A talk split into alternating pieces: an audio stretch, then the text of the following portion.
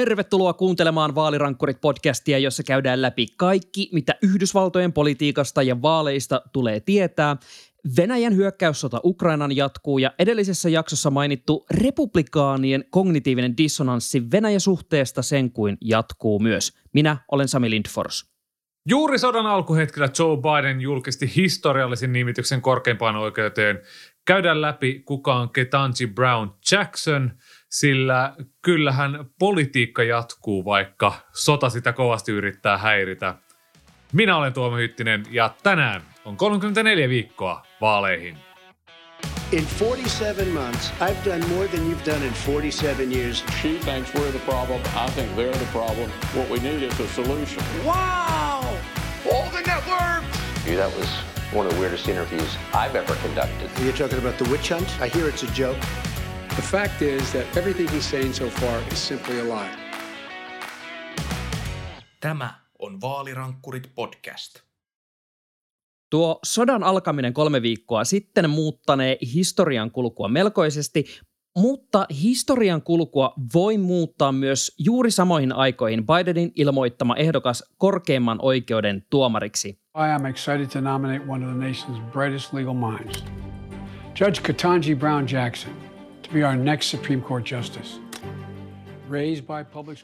Ja ensimmäistä kertaa 233 vuoteen, kyllä luntasin tämän jostain New York Timesin jutusta, korkeimpaan oikeuteen on ehdolla musta-ihoinen naistuomari. Kaikkiaan USA korkeimman oikeuden tuomarista 94 prosenttia on tähän asti ollut valkoisia miehiä, joten historiallinen on nimitys jo itsessään. Mutta käydään kertaalleen läpi, että kuka on Ketanji Brown Jackson. Ja tota, mä tuomaan heitän pallon sulle, mutta mä on pakko sanoa, että tota, ensimmäiset asiat, mitä mä hänestä luin, että hän on 51-vuotias ja floridiaani, eli Flor- on Floridasta kotoisin Miamin nurkilta. Ja jostain syystä New York Timesilla oli semmoinen juttu, jossa keskityttiin täysin siihen, että hän on väittelykerhon kasvatti. Ja musta tämä oli jotenkin ihan riemastuttava juttu, että siellä mentiin vanhoille lukiohuudeille ja tota, kerrottiin, että miten hyvä hän oli väittelemään. Ja tota, totta kai väittelykerhon äh, kuninkuus ja kuningattaruus on suuri natsa puettavaksi, mutta mitäs muita virallisia natsoja hänellä näin vakavammin otettuna on? No tästä itse asiassa pitää vielä tuohon floridiaanisuuteen puuttua, sillä äh, käsittääkseni Ketanji Brown Jackson on käynyt äh, samaa, olisiko high schoolia siellä Miamissa äh, kuin äh, Amazonin perustaja Jeff Bezos – Eli siellä mm-hmm. on nyt vesijohtovedessä jotain sellaista, joka saa synnytettyä tämmöisiä aivan uskomattomia neroja niin kuin kaikella skaalalla. Sekä siellä niin kuin business-skaalalla Jeff Bezosiin, että tällä oikeudellisella skaalalla Ketanji Brown Jacksoniin. Musta tuntuu, että tätä samaa vesijohtovettä voisi myös lorauttaa niin kuin muualle Floridaan, koska näitä tota, kuuluisia Florida-menejä tota, otsikoissa esiintyy siihen tahtiin. Uh, Mutta miele- mielenkiintoinen detalji tämäkin. Natsoista tosiaan se, mitä voidaan ehkä katsoa tälleen demokraattien kannalta ja niin kuin kansalaisoikeuksien kannalta edullisesti on se, että hän on entinen julkinen oikeusavustaja ollut siellä uransa alussa, eli edustanut murhaajia, muita rikollisia, joka on nytten tullut jo esille tämmöisissä republikaanien kannanotoissa. Siitä ehkä lisää myöhemmin on valmistunut sitten Harvardista huippuarvosanoin.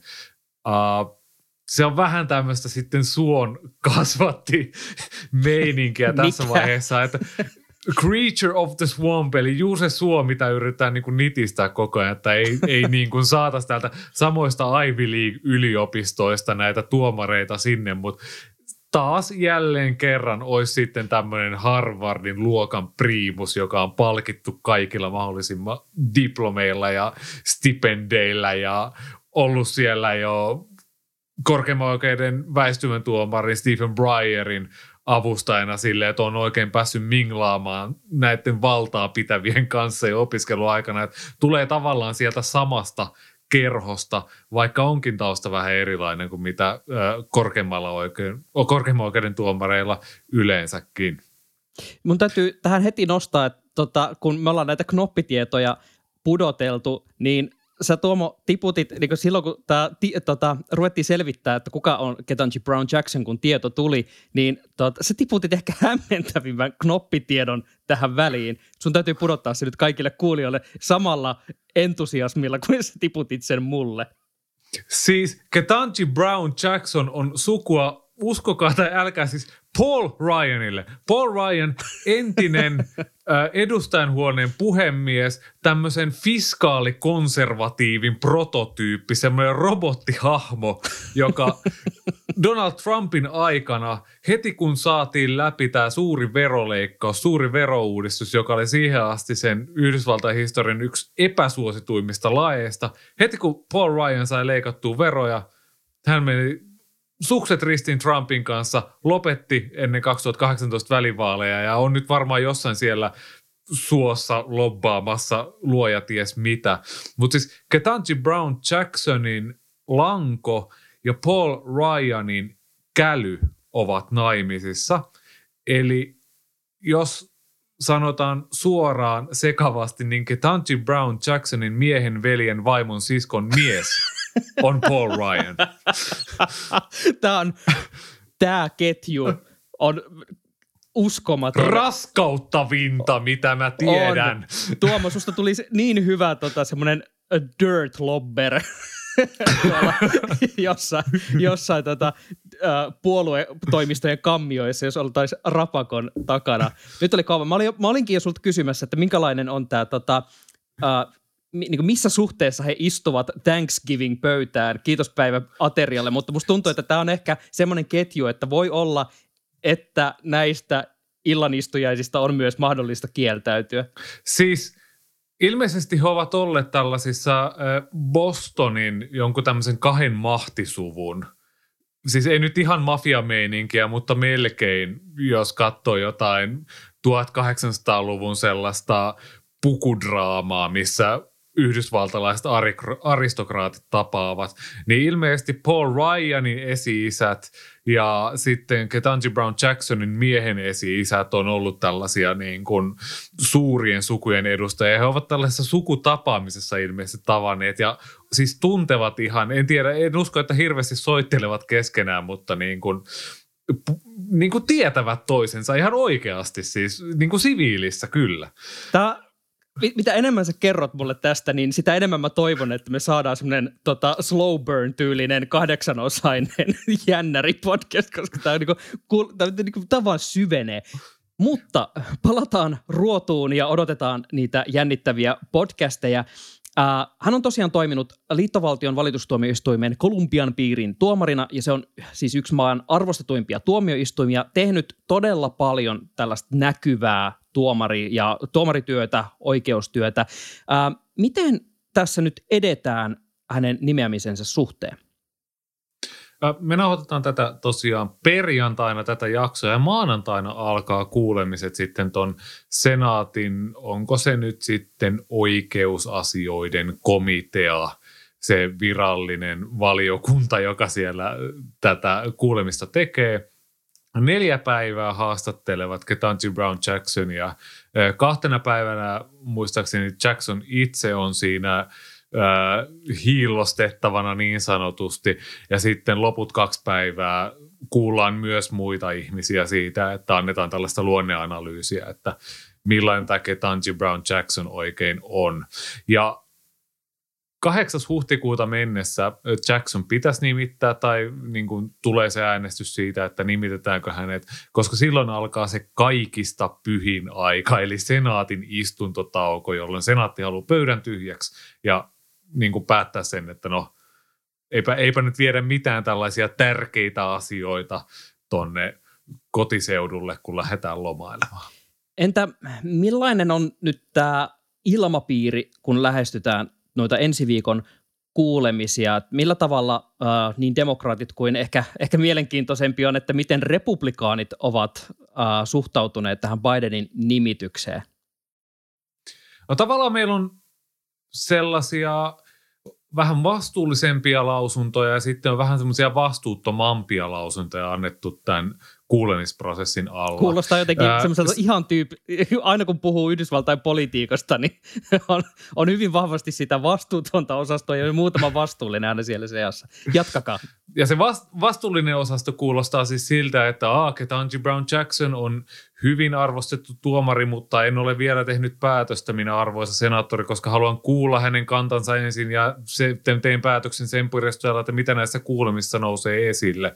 Eli tämmöinen hyvin perinteinen tämmöinen arvostettava semmoinen, että jos sieltä tulee jotain hirveätä skeidaa, niin en ole vielä tavallaan omistautunut sille, tai niin kuin, että en ole päättänyt vielä, että äänestän Ketanji Brown Jackson, jos hän aivan täysin tämän mokaa, mutta todennäköisesti kuitenkin äänestää Ketanji Brown Jacksonin puolesta. Tällaisia lausuntoja on tullut muun muassa ihan kaikilta demokraattisenaattoreilta, myös Joe Manchin, Kirsten Sinema, mutta myös republikaanipuolelta Lisa Murkowski, äh, Susan Collins, äh, itse Mitt Romneysta en nähnyt, luulisi, että hän on tätä niin kuin samaa osastoa.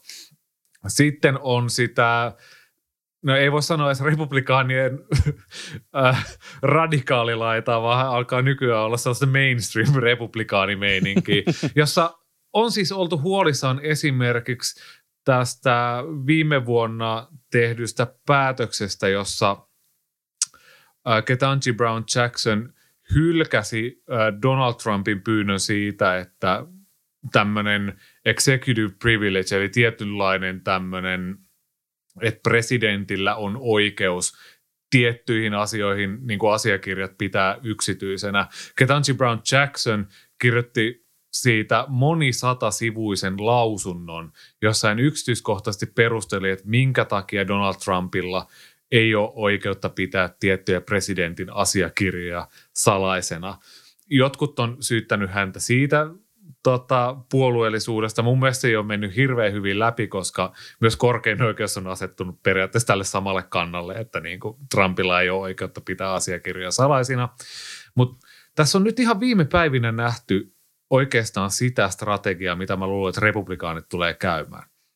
Uh, Mitch McConnell on sanonut, että Jacksonilla on niin sanotusti pehmeä kohta rikollisia kohtaa ja viittaa tähän menneisyyteen nimenomaan siellä julkisena oikeusavustajana, että on tavallaan haettu äh, sellaista kevyempää tuomiota, mikä siis tietysti on sen julkisen oikeusavustajan tehtäväkin, että hän puolustaa rikollisia ja yrittää saada, siis hänen tehtävänsä on saada lievempi tuomio. Hänen tehtävänsä on nähdä asiat tämän, hänen edustamansa henkilön kannalta, oli hän sitten syyllinen tai syytön. Mutta McConnell on ollut vähän silleen, että hei, näyttää siltä, että tässä on tämmöinen pehmeä kohta, mutta annetaan nyt kuitenkin reilu kuuleminen. Sitten on tämmöisiä senaattoreita kuin esimerkiksi Josh Hawley, joka heitti tämmöisen ihan, ihan superhämärän Pizzagate-salaliittohörhöilyketjun Twitteriin. Voi ei jossa, jossa, jossa Hall sitten syytti häntä siitä, että Jackson suosii seksuaalirikollisia muun muassa sen takia, koska Jackson on lausunnoissaan muun muassa on ollut silleen, että onkohan tämmöisen julkisen seksuaalirikosrekisterin pitäminen nyt täysin oikeudellisesti perusteltua, koska näiltä ihmisiltä menee käytännön mahdollisuudet erää yhteiskunnassa, jos, jos niin kun heitä ruvetaan syrjimään. Siis tämmöinen ihan, ihan perusasia, niin kun mitä Suomessa ei tulisi kuuloonkaan, niin se nyt sitten on saatu näyttämään siltä, että Ketanji Brown Jackson jotenkin olisi seksuaalirikollisten puolella. Joo, tässä mun täytyy niin sanoa, kuin, että... Niin, niin kuin ihan, ihan tällaista äärilaitaa. Joo, mun täytyy sanoa, sanoa että tota, uh, jotenkin se, se älähtäminen tuosta, siis jotenkin ihan semmoista tyypillistä republikaaniutta, mutta pizzagatein vetäminen vielä kaiken sekaan, niin tota on aika semmoinen hurja hashtag, jota en odottanut joo, siis, joo, siis ei suoraan pizzagateiin, mutta niin kuin sukua sille, tämmöinen joku salainen pedofiilirinki, ja sitten tässä on tämä Ivy League-näkökulma ja näin päin pois. Mutta mä luulen, että tällä niin kuin lähdetään, ehkä se on enemmän sitä McConnellin linjaa, että on tämmöinen soft spot – että jotain tässä on pielessä. Mutta kuten me ollaan Sami aiemminkin sanottu, niin eiköhän tämä nyt kuitenkin mene läpi. Vai luuletko, että, että tämä nyt jos, jonkin tämmöisen kamalaan kaatus? Kyllä mä, todennäköisesti. todennäköisesti ei.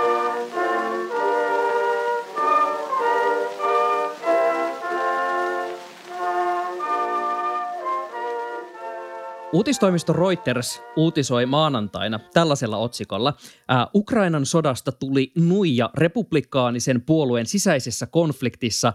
Ja tässä nyt tota, nuijalla tarkoitetaan sellaista DND-henkistä sotanuijaa. Eli tämä tilanne, tämä Venäjän Ukrainan sota on saanut nämä republikaanien jäsenten väliset julkisuuteen, kun republikaaneissa on tosiaan tätä superkonservatiiviporukka, joka mainittiin viime jaksossakin, että on osoittanut ihailua Vladimir Putinin hallintoa ja tämän konservatiivista yhteiskuntaa kohtaan. Tuomo, millaisia esimerkkejä näistä jäsenten välisistä on nyt putkahtanut pintaan? Erittäin harvoja ja tavallaan niin kuin ihan sieltä jopa sieltä superkonservatiiviporukan marginaalista. Et jos oltaisiin kysytty viikkoa ennen sotaa, viikkoa ennen helmikuun 24. päivät, mitä mieltä Putinista ja Venäjästä, niin oltaisiin varmaan saatu paljon laajemmalta spektriltä lausuntoa, tämä sota on ö, jossain määrin pelästyttänyt ja saanut ihmisiä silleen, että hitto, ei tämä hallinto olekaan hyvä juttu, mutta kaikki ei ole kuitenkaan ollut tätä samaa mieltä. Esimerkiksi Pohjois-Karolainan vedessä on myös jotain tosi pahasti vialla, koska siellä senaattin pyrkivä ehdokas Ted Budd, joka by the way on Trumpin tukema ehdokas, on kutsunut Putinia nerokkaaksi toimijaksi. Hmm. Ja ennakkosuosikin Pat McRory on sitten saanut tästä tietysti oivan ö, nuijan, jolla hän on voinut mäiskiä tätä tulevaa kilpakumppaniaan. Mutta äh, Budin lisäksi myös pohjois-karjalainen kongressiedustaja Madison Cawthorn on haukkunut Ukrainan presidenttiä Vladimir Zelenskiä roistoksi. Ja ilmeisesti Jaa. hän on saanut sitten tästä tajunnut tämän virheensä ja ei vastannut Reutersin haastattelupyyntöön tässä jutussa, koska hän ei ole ehkä oi, huomannut, oi, oi. että Selenskiä nyt pidetään niin kuin ympäri maailmaa sankarina, eikä sellaisena rosvona, joka ei suostunut tämmöisiin hämäriin diileihin Donald Trumpin kanssa. Joo, että jos on viime aikoina totuttu, ennen näitä aikoja totuttu sanomaan, että demokraateilla on pakka sekaisin, niin nyt tuntuu, että tämä tilanne on pistänyt just republikaaneilla sen pakan jotenkin sitäkin enemmän levälleen. Ja tota, tähän varmaan liittyy just se, että republikaanithan ryöpytti tavallaan aina näihin hetkiin asti Ukrainaa, että se on sellainen Fallout-peleistä, semmoinen New Vegas, missä millään ei ole mitään väliä tai arvoa, että se on niin pelkkää korruptiota ja semmoista ryöstelyä. Siellä houkutetaan äh, yhdysvaltalaisia poliitikkoja korruption tielle. Että oli esimerkiksi nämä, tota, koitettiin kovasti saada Bidenit, siis sekä Joe Biden että tämä poika liriin kaikesta uh, Ukrainaan liittyvästä. Ja nyt se on tavallaan pyörähtänyt siihen, että itse asiassa nyt Putin ja Venäjä hyökkää länsimaita ja länsimaisia arvoja vastaan ja Ukraina onkin ikään kuin se lännen semmoinen puolesta taistelija tässä, jolloin tulee semmoinen tosi kummallinen kognitiivinen dissonanssi, että me ollaan pidetty teitä pahiksina, mutta nyt ikään kuin pitääkin olla vähän silleen, vähän ujosti Amerikaa siellä taustalla. Niin, siis kaksi vuotta Donald Trumpin johtama republikaanipuolue yritti sanoa, että 2016 vaalihäirintää ei tehnyt Venäjä, vaan Ukraina. Ne serverit oli kuulemma Ukrainassa, siis ei tietenkään ollut Ukrainassa, vaan siis he yrittivät niin ai, syyttää ai, ai. Venä- Ukrainaa siitä, mitä Venäjä teki. Ah, mutta siis joo, siis Trumphan on tämä kuningas tässä kaiken yläpuolella, mutta hänenkin mantransa on nyt muuttunut Putinin nerokkuudesta siihen, että Putin on muuttunut. Hän tällä viikolla sanoi, että oh, Putin has changed. Et ei Trump ole siis ollut koskaan niin kuin väärässä siitä, kun hän kaverasi Helsingissä Putinin kanssa, vaan Putin on nyt jotenkin muuttunut tässä näin. Ja siis kaiken taustalla tässä siis on se, että siis tämä republikaanien niin sanottu ujo Putin uteliaisuus on muuttunut siihen, että he ovat valmiina aloittamaan sodan Venäjää vastaan. Kaiken taustalla on se, että republikaaneista, äh, oliko tällä vai viime viikolla tehnyt mielipidemittauksen mukaan, 84 prosenttia republikaaneista näkee Venäjän vihollisena. Helmikuussa 2017 Venäjä näki vihollisena vaan 50 prosenttia republikaaneista. Hmm. Siis tämä muutos on aivan valtava. Ihmiset on huomannut, että et, mä en tiedä, onko tässä niinku sellaista perinteistä kylmän sodan Amerikka vastaan Venäjä neukkula henkeä, mikä on niin kuin nostanut päätään tässä näin. Mutta onhan tämä muutos aivan äkillinen ja raju ja kyllä varmaan semmoista vanhan liiton haukat siellä kongressissa, varsinkin senaatissa nyt on silleen, että näettekö, me oltiin koko ajan oikeassa, nyt niin kuin haukkamainen asenne pitää ottaa tässä siis ju, just tämä, että tämä tavallaan republikaanit pystyy vaihtamaan hattua tässä kesken kaiken, kun tavallaan tuossa niin näkyy se, että muutama vuosi sitten just oli tavallaan se, että katsokaa, että miten yhteiskunnan voi saada toimimaan tämmöisillä hyperkristilliskonservatiivisilla arvoilla. Ja nyt kun ollaan tässä tilanteessa, niin vaihdetaan se hattu siihen vanhaan kunnon ha against communism ja ladataan sitä haulik- haulikkoa. Että tavallaan se republikaani pysyy koko ajan ikään kuin ns. oikealla asialla. Ja heillä on niin kuin, vaikka heidän argumentit olisi mitkä, niin se johtopäätös on kuitenkin sama, että kaikki on Joe Bidenin vika. Ted Cruz sanoi keskiviikkona tiedotustilaisuudessa, että Venäjän eskalaatio on Joe Bidenin vika. Too little, too late oli tämä Cruzin viesti. Jotain johdonmukaisuutta. Sano, ja, si, ja, siis, ja siis Mitt Romney sanoi kanssa, että joo, Biden on hoitanut hommat huonosti, mutta oli kyllä valmis myöntämään siihen, että Venäjän hyökkäys Ukrainaan oli vaan pelkästään Vladimir Putinin vika, ei sentään niin kuin Joe Bidenin. Mutta tällä hetkellä siis kongressissa on se meininki on se, että kukaan ei ole tyytyväinen siihen, että mitä on tähän asti tehty. Et vasemmallakin laidalla ollaan sitä mieltä, että Bidenin pitää tehdä lisää, ja sitten kaikki nämä haukoimmat tyypit, jotka kuuluttaa sitä lentokieltoaluetta, on tyyliin sitä mieltä, että nyt on, voidaan niin kuin aloittaa ydinsota käytännössä. Että kaikki haluaa, että Ukrainaa tuetaan enemmän ja enemmän, mutta kukaan ei kuitenkaan halua, että amerikkalaiset joukot lähtee sinne sotimaan. Ja tämä on niin kuin harvinaista yksimielisyyttä, mitä nähdään Yhdysvaltain kongressissa tällä hetkellä. Ainoa isompi huoli, mitä mulla tällä hetkellä on se, että kun me ollaan saatu viestejä rauhanneuvotteluista, että ne etenee hyvin, mä en tiedä eteneekö ne oikeasti hyvin, kukaan ei varmasti tiedä sitä eteneekö ne, mutta jos Ukraina ja Venäjä saa jonkinlaiset ehdot sovittua ja Ukraina pyytää, että voiko länsi purkaa pakotteita, Näin, että pakotteiden purkaminen olisi jonkinnäköinen rauhanneuvottelujen ehto, että saataisiin tämä järjetön tappaminen loppumaan, niin onko nykyisessä Yhdysvaltain kongressissa valmiutta purkaa näitä pakotteita? Nyt ollaan niin anti-Venäjä meiningissä, että pystytäänkö kongressissa näkemään Ukrainaa sieltä keskeltä. Vähän niin kuin näyttää siltä, että nyt halutaan ryydyttää Venäjä kivikaudelle asti. Ja mä en ole ihan varma, että onko se kaikissa tilanteissa oikea toimi.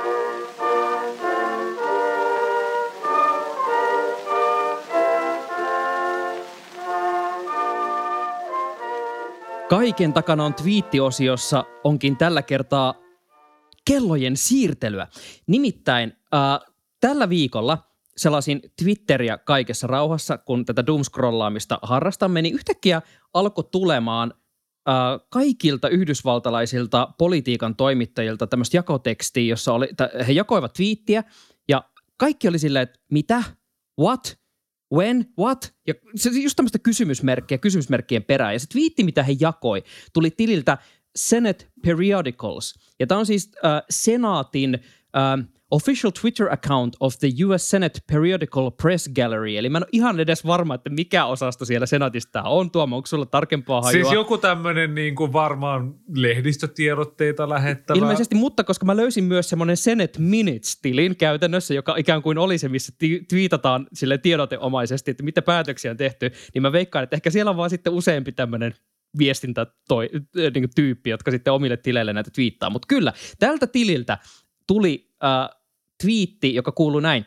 The Senate passed by unanimous consent as...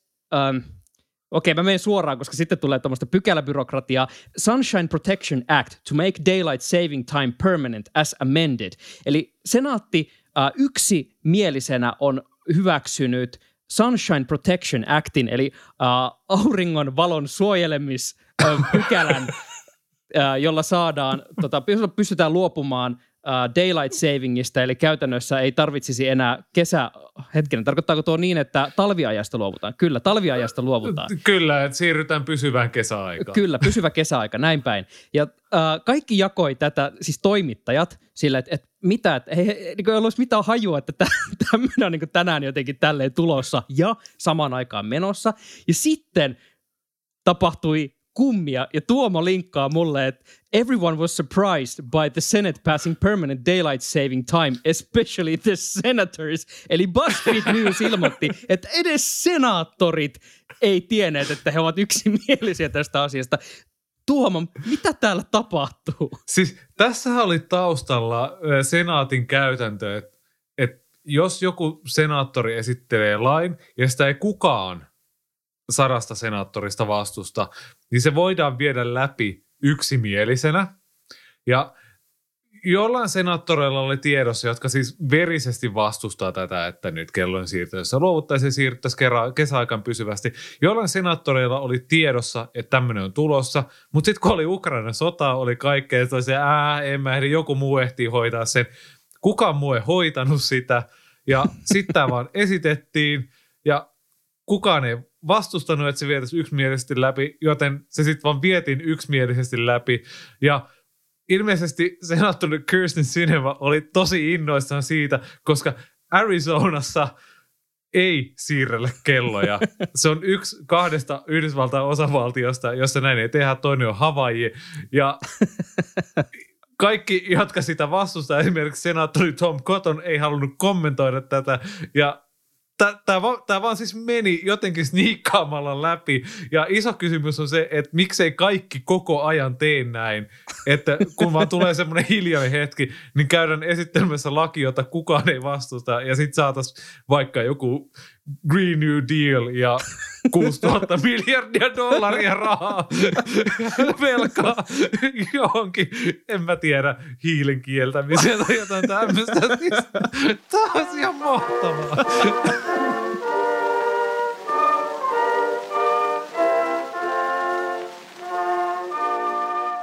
Kiitos, että kuuntelet Vaalirankkurit podcastia. Ja jos kaikki senaatin kummalliset tempaukset ja juonen käänteet aiheuttavat sinussa hämmennystä, niin ei hätää. Vertaistuke on tarjolla Twitterissä. Siellä löydät meidät at Tuomohytti, at Sami Lindfors ja at Vaalirankkurit.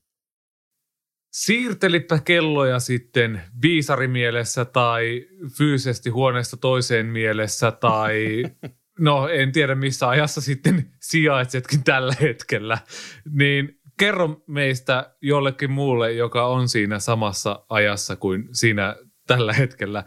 Hän saattaisi arvostaa analyysiamme todella paljon.